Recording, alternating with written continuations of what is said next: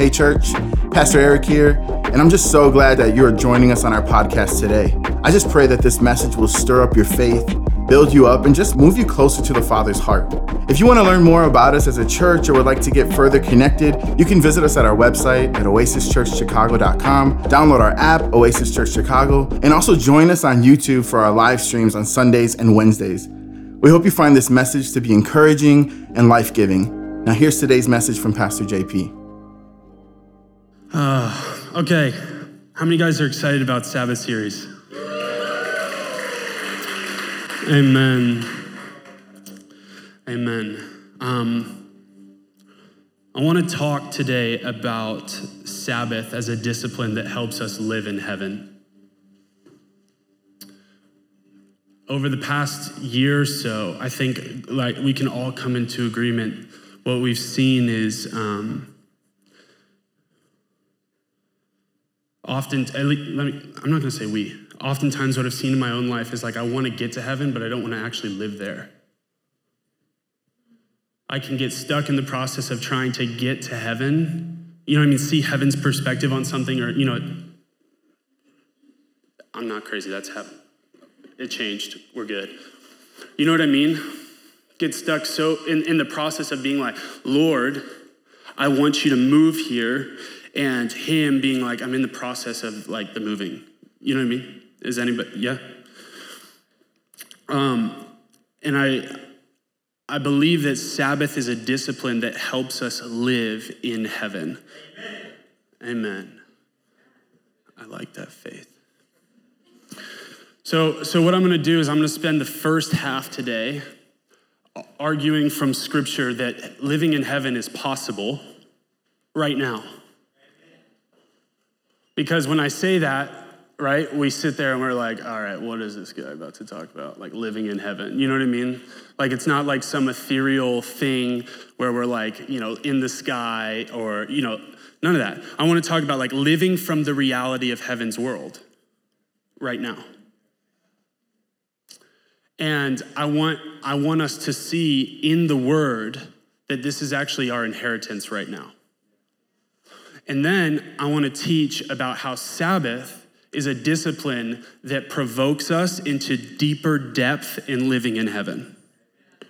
Okay, so we're like, those are my two, and I may fail miserably, and you guys are just gonna have to roll with me, okay? If, you're, if you have your Bibles, turn to Luke chapter 17. Luke chapter 17. We're going to be in verse 20. Um,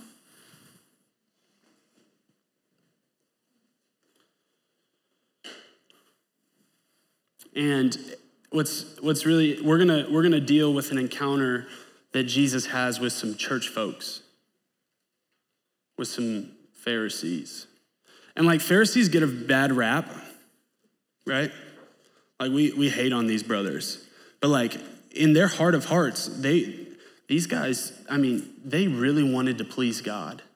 And oftentimes we can look and see people who are really trying to please God and maybe have like issues and we can like condemn, right?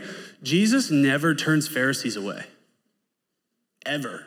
He always, and, and sure, he, he speaks truth and gives correction, but the embrace of the Pharisee is something that I love about Jesus.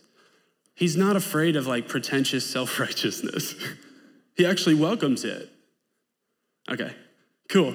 So we're in Luke chapter 17, verse 20, and Jesus is, um, you know, we're real close to the end here. Jesus, Jesus has a reputation for being the Son of God. Like he's, he's the bee's knees. And he is.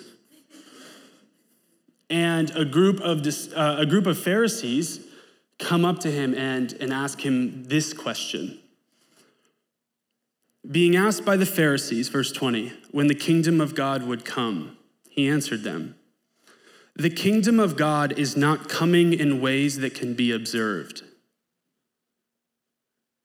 Nor will they say, Look, here it is, or there. For behold, the kingdom of God is in the midst of you.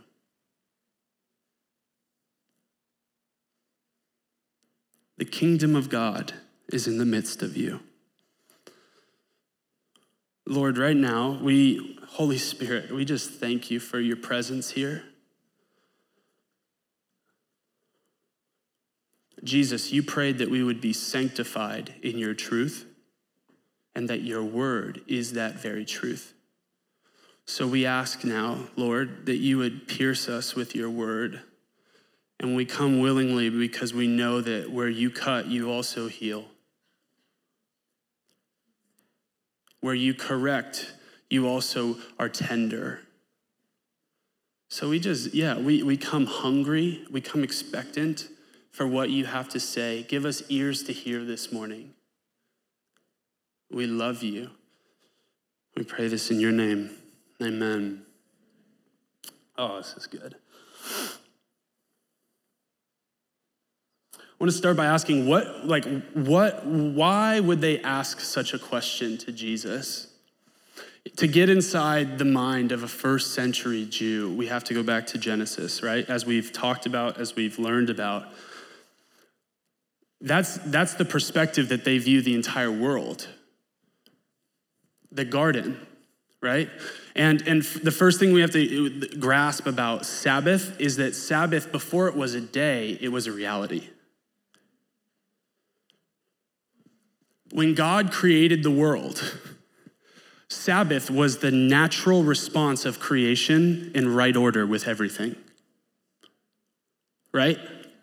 Before there was a law, before there was people to break a law, Sabbath was the natural response of the earth in what God had already done.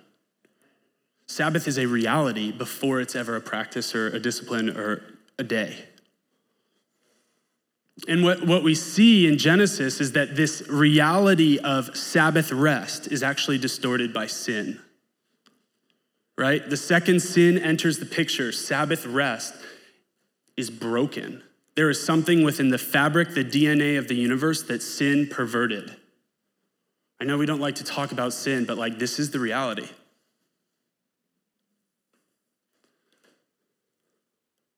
And so when these Pharisees ask, right, that's in the back of their mind.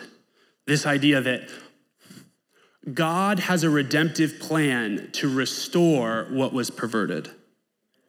And in the prophetic literature of the Old Testament, the kingdom of God is that plan. It is this, the phones, let's go, let's go.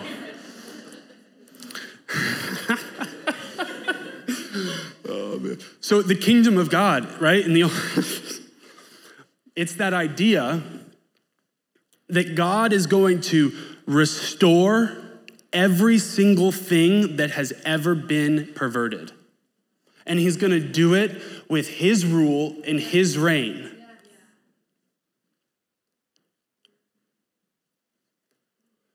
God is going to restore the earth. This is the hope of the gospel.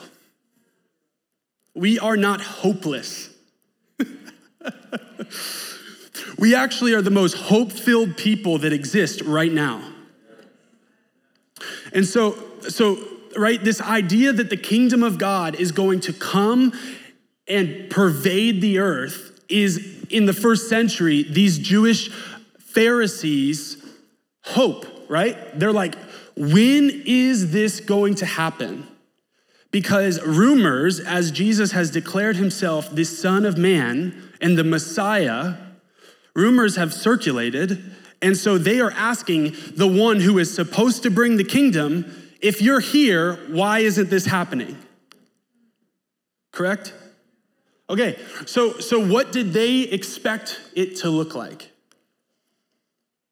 Now, we could get like super theological here. The, the, the main perspective here is that they, they, want, they expected this to be Roman dis- destruction. The Romans had come and taken their land the Romans had come and taken their temples. They had given some back, but they weren't so nice with others. And so the, the, this, I, this school, the, the, the predominant school of thought in the first century was that Jesus was going to come and he was going to wreck these fools. he was going to establish God's dominance over Rome, over Caesar. We have a lot of thoughts today about what Jesus would do in our day. And if we're honest, we are in a prophetic moment right now where many of us, church people, are saying, Lord, when are you going to establish your kingdom? Well, we're actually asking, Lord, when will we see your Sabbath rest? And Jesus has an answer for us this morning. He has an answer for every single one of us who are looking for his rest. Are you ready? It's in your midst.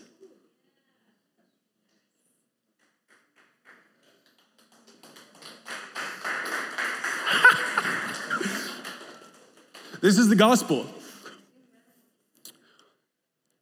The kingdom of God, the inbreaking of God's kingdom, is in your midst.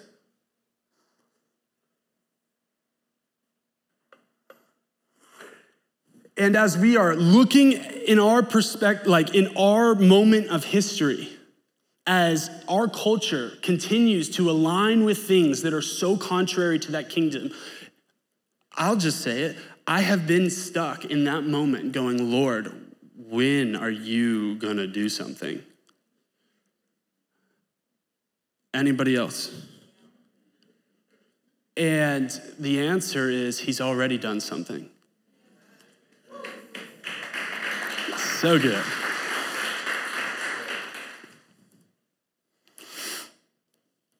Right, there's, there is, um, there's this pervasive uneasiness in our world right now that we are like on shaky ground. And we've always been on shaky ground. There's only one solid ground, right? Like the events of like the world right now, are they're like, they're just exposing like reality and we're beginning to see reality clearly, which is really good. That's a good thing. Amen?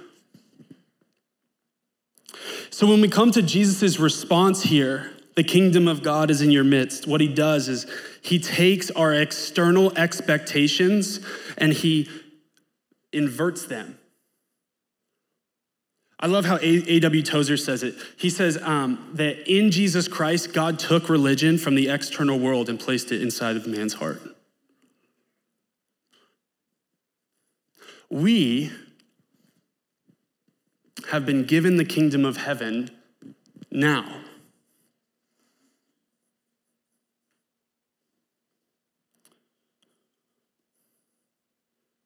Do you believe this morning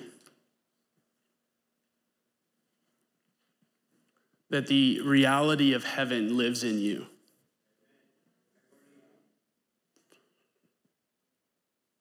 Have we allowed the gospel to sink that deep into us? And really, what this is, is that access to heaven is now longer no, no it's, it's no longer a question of, of whether we have access, but it's whether we have an appetite. Are you hungry this morning? Are you hungry for Him? Are you hungry for the things of God? There is no, right? This is this is this is what's so audacious about the gospel is like we were enemies over here. And now we we're not just right with him, but he invites us to sit at the head seat of the table with him. We're seated with him in heavenly places. To be seated with him is to be pictured in that throne room scene where all the angels are going nuts and like we're just chilling with Jesus. And I, right, like, like we shrug that off and we laugh at that, but that's a reality right now.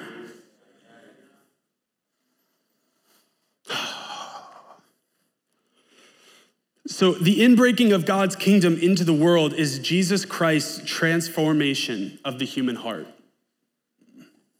It is the reversal of what the enemy did in the garden. Jesus says that there is one, one reason why people do not have rest right now in the world they don't have Him. They do not have Him. And Jesus, one human heart at a time, comes to reconcile all people to his Father. This is God's answer to your rebellion, to my rebellion, to Adam and Eve. It's, it's, the, it's the reformation of the human heart. Amen? Okay. So when we get to this place of, of Jesus as the Lord of his kingdom and the king of his kingdom, that is why he has the ability to say, the Son of Man is Lord over the Sabbath. Because his presence is Sabbath rest. His proximity to us is what brings real rest. And this is the thing we are called and have been given the privilege to live in that, to live from that forever. This is good, like, guys, this is such good news. This is really, I promise, I like you may be tired. I don't know, but this is good news. Yeah.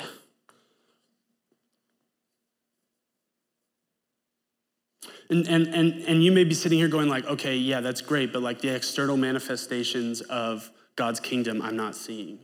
And like, that's a very real thing. We're not like discarding that. You know what I mean? There will be a come, there, there will come a moment where Jesus, as the king of his kingdom, will execute judgment. He will set all things correct. He will do all those things. But that's right when we ask him when he's going to do that, what he does is he points the finger back at us and says, I've already done that in you. And then he invites us to participate. so, just as Sabbath, right, for an, for an Israelite was a way to order their world around the realities of heaven, now we have Sabbath as a tool to help us live in heaven. Okay, so I'm just gonna touch on three elements, okay? I might offend somebody here. Don't care. Like, not intentionally, you know what I mean? Like, that's not what I meant. Three elements of our discipleship that Sabbath will actually push us to live in heaven, okay? Three elements of our discipleship where when we operate in Sabbath rest, we will become better disciples. Let's just put it that way. Okay, the first is the place we live.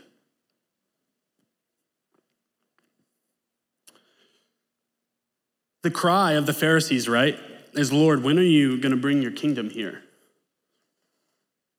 When are you going to redeem this place?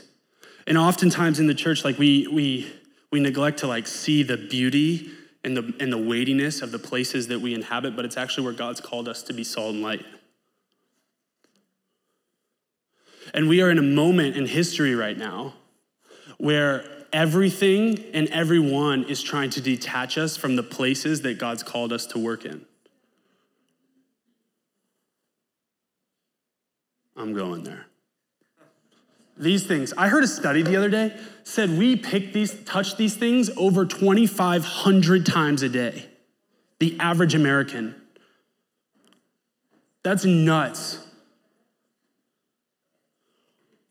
2,500 times. And that doesn't count if you have an Apple Watch. oh, that's funny. It's really hard to pause and see where God's at work in the actual world that we inhabit when we're stuck in a digital one. And this is this is and, and this is the thing. This is the thing. This is the lie of the enemy that that actually is a place. It's not a place. Promise you, it's not. It's 100% not a place. So if the enemy can, right, this is the thing. We can be we can be holy, we can be righteous, we can be filled with the Holy Ghost, but if we're distracted, we won't be effective. So if I'm living in digital world, which and oh, let me say this, digital world is can be redemptive. Like that's not what I'm saying. It, please hear my heart here. Like God touches people in the digital world. That's not what I'm saying. I'm saying for the majority of us, distraction is a very real thing because we live in digital world. Okay, I just cool. Um, the, like these these things are a perpetual reminder that we are the center of our universe. It literally has a camera for you to look at yourself. Okay, and so, and so, but this is the thing, right? We laugh at this, but this is assaulting our discipleship. This is waging war against us this morning, right now. And it creates almost like this sense of like narcissism, like everything's about me. I love, I love, this is, listen, this is, this is so good. This is what Ronald Rolheiser says. There's nothing inherently wrong with privacy. No one comes to maturity or stays there except through a healthy balance of social interaction and privacy. What is at issue is exclusiveness. When this need for privacy is unchecked, meaningful social interaction diminishes, and the opportunity to escape into a world of private projects, private dreams, and private fantasies increases. Narcissism grows stronger when there is not enough meaningful social interaction to draw us out of ourselves and make us aware of the reality outside of us.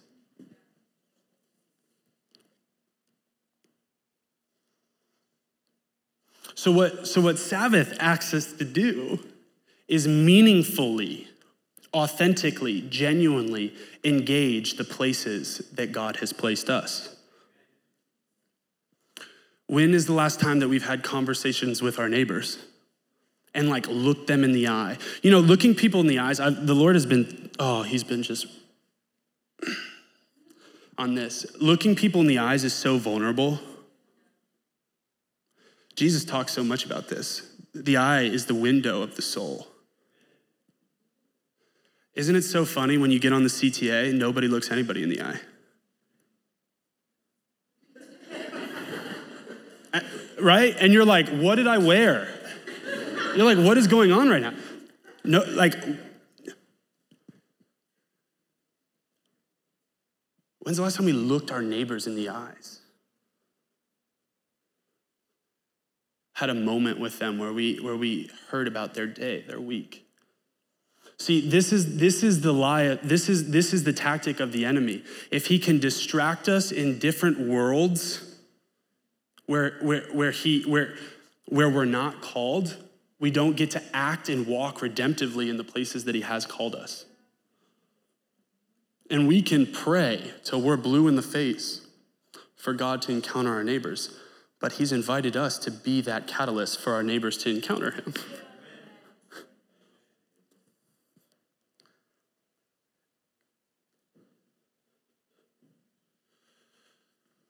I'm just like, I'm, I'm convinced many of us are looking for, for, we're looking for God as we scroll, and He's saying, Look up.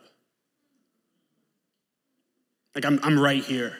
Like, guys, this is, and this is another pervasive lie that, like, God is far from us in any way. Like, He's here right now.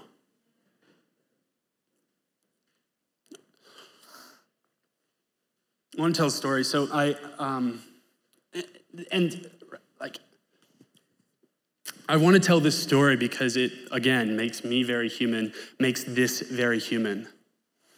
Um, like there's so like if you're sitting here right now this is a lie of the end if you're sitting here right now and you're like man i suck at this that's not the voice of the father. He never speaks like that.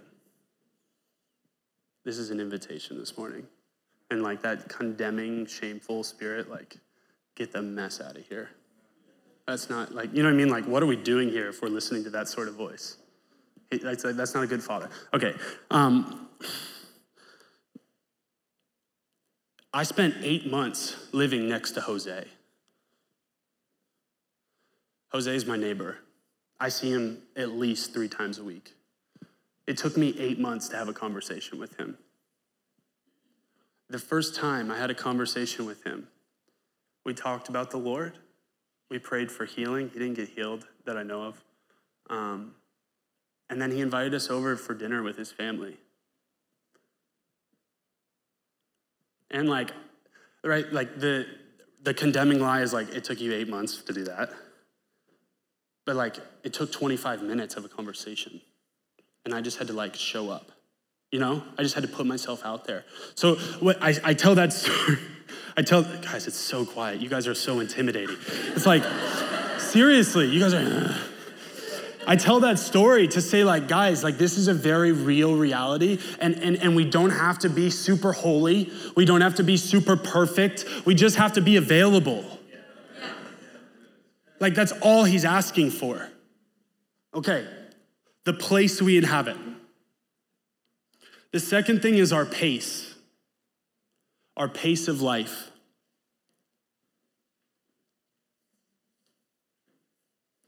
Um, Jesus was never in a hurry because he lived from his father's agenda.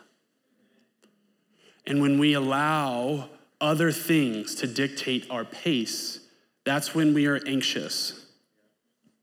That's when we are unfruitful. That's when we operate in our own strength. Um, oh no, it happened again. You know what I'm talking about. Like when I, yeah. Guys, this happens. Oh, man. This is what Henri Nouwen says. The great paradox of our time is that many of us are busy and bored at the same time. We're running from one event to the next. We wonder in our innermost selves if anything is really happening. While we can hardly keep up with our many tasks and obligations, we are not so sure that it would make any difference if we did nothing at all. And while people keep pushing us in all different directions, we doubt if anyone really cares at all. In short, while our lives are full, we are unfulfilled. Pace the pace of our lives. Pragmatism is a real thing. It is the air we breathe, consumerism, the always needing to get something done, always needing to buy something. All, like all, the, you know what I mean? Like we could sit and be philosophical and all that stuff. Like I'm not smart enough for that.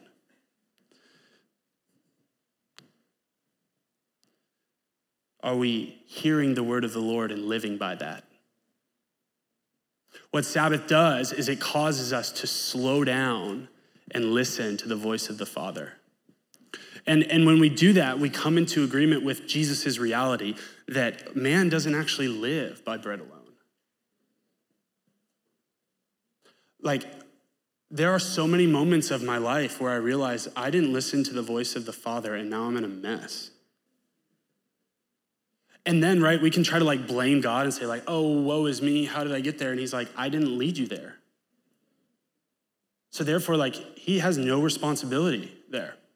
That's like your own, you know what I mean? He loves us. He gives us a choice. And so what I'm saying is Sabbath helps us cultivate a approach towards life where we stop and we hear and we're actually being led rather than stepping out in front of the Spirit. And guys, this is like crucial for our discipleship. If we don't catch this, we are like missing out on what it means to know the deep, intimate fellowship of Jesus and be led by him. Also, how funny is that? Like usually like there's points and it's just like pace.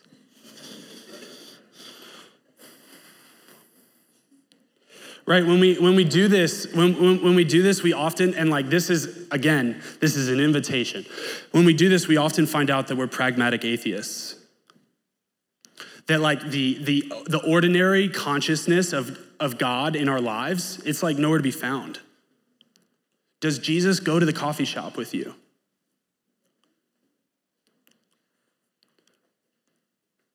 does he guide your conversations at work is there a felt sense of his presence consistently throughout our day. If, it, if, that, if that's no for you, like that's okay. There's the invitation, like, this is what it means to follow him. Sabbath will bring us to a place of realization in this, where we discover if we are or we are not being led by him. Amen? Lastly, what Sabbath will do is it'll confront our perspectives. It'll confront the way that we view life, our big picture narratives. I can't tell you how many times. So, like, my big thing on my Sabbath, I walk. I like, I actually, I actually, uh, like last Sabbath, I, I got in the car to like drive over to a friend's house, like real quick. I, I felt a check. I was like, oh, I shouldn't have drove. Well, yeah. And what's so cool, I just totally forgot where I was at. so bad, dude. He will correct every wrong thinking that we have. C.S. Lewis calls him the great iconoclast. God is not, um, so, so it's, it's the greatest paradox. He's not like justifying our wrong thinking. He will not do it. He will be tender and nice, but he will attack it. And he will attack it because our wrong thinking actually kills us. It actually keeps us from, from, from having abundant life. And so, as a good father, he's like, that has to go. But he doesn't do it, right? He doesn't do it in a way that's like, he does it through walks in the neighborhood. I was with a brother the other day. We were driving in the street, and we have had we had had a day.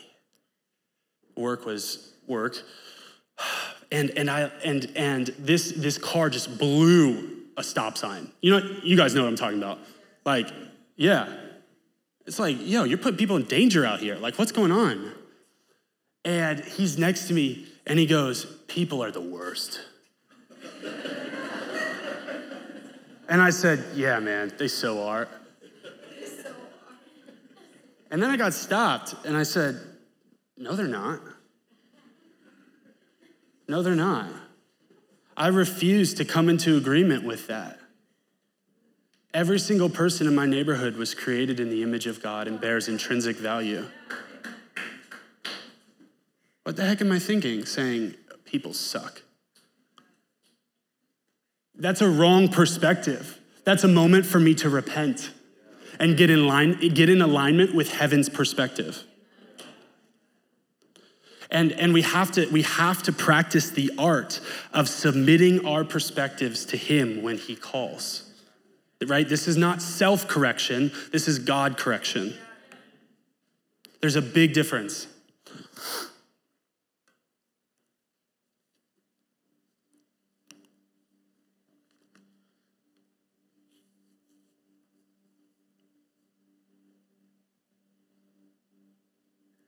When, when we begin to see the world through heaven's perspective, that's when we're moved with compassion to operate in redemptive purpose.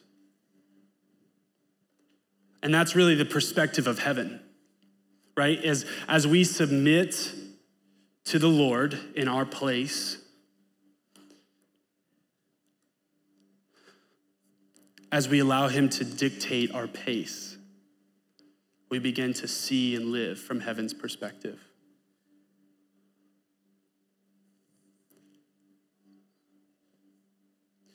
And this is like not Nick's thought. This is this is this is the Bible. We have to come into submission with this. This is what it says. This is Paul after he gives a very, very lengthy and theologically, sometimes confusing, sometimes beautiful, all over the place exposition of the gospel. I appeal to you, therefore, brothers, by the mercies of God, to present your bodies as a living sacrifice, holy and acceptable to God, which is your spiritual worship. Do not be conformed to the places of this world, to the paces of this world, to the perspectives of this world. But be transformed by the renewal of your mind, that by testing you may discern what is the will of God, what is good and acceptable and perfect, what moves his heart. So, my question is to us today what world are we living from? What world are we living in? Um, and as we continue in this series of Sabbath rest, I just challenge you to invite the Lord to provoke these areas. Okay, I, I, yeah. Correction only hurts where we have not died to ourselves. Correction only hurts us, only is like a where we haven't died. And every single time God chooses to take something from us, it's an opportunity to gain something from Him. Right? This is the this is the great gift of the kingdom of God is that every single time we hop on a cross with Jesus Christ, we find resurrection life. This is the way that it works and it's the tough tough task. It is not easy at times, but his burden is light. And it's always way more satisfying than any other way.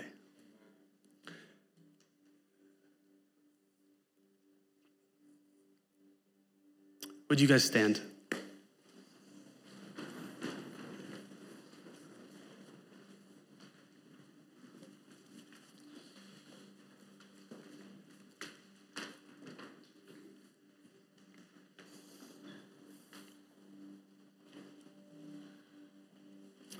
If um,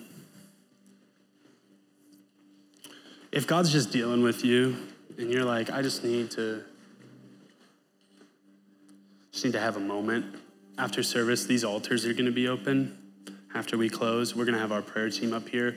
We'd love to stand in agreement for anything, anything you're doing, anything you're going through. But I really, I right the, I I just want to, I want to pray a blessing over us today. I want us to, I, I, I want us to receive the blessing that God has placed us here in this city and that he's calling us to be led by his spirit and walk redemptively in his purpose and plan. This is good, good news. And this is the invitation for all of us today is to get on board with what he's doing.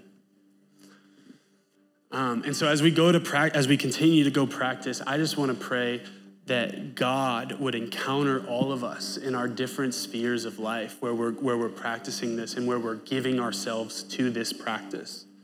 Amen? Amen. Lord, we thank you today. We thank you for your truth that will always prevail.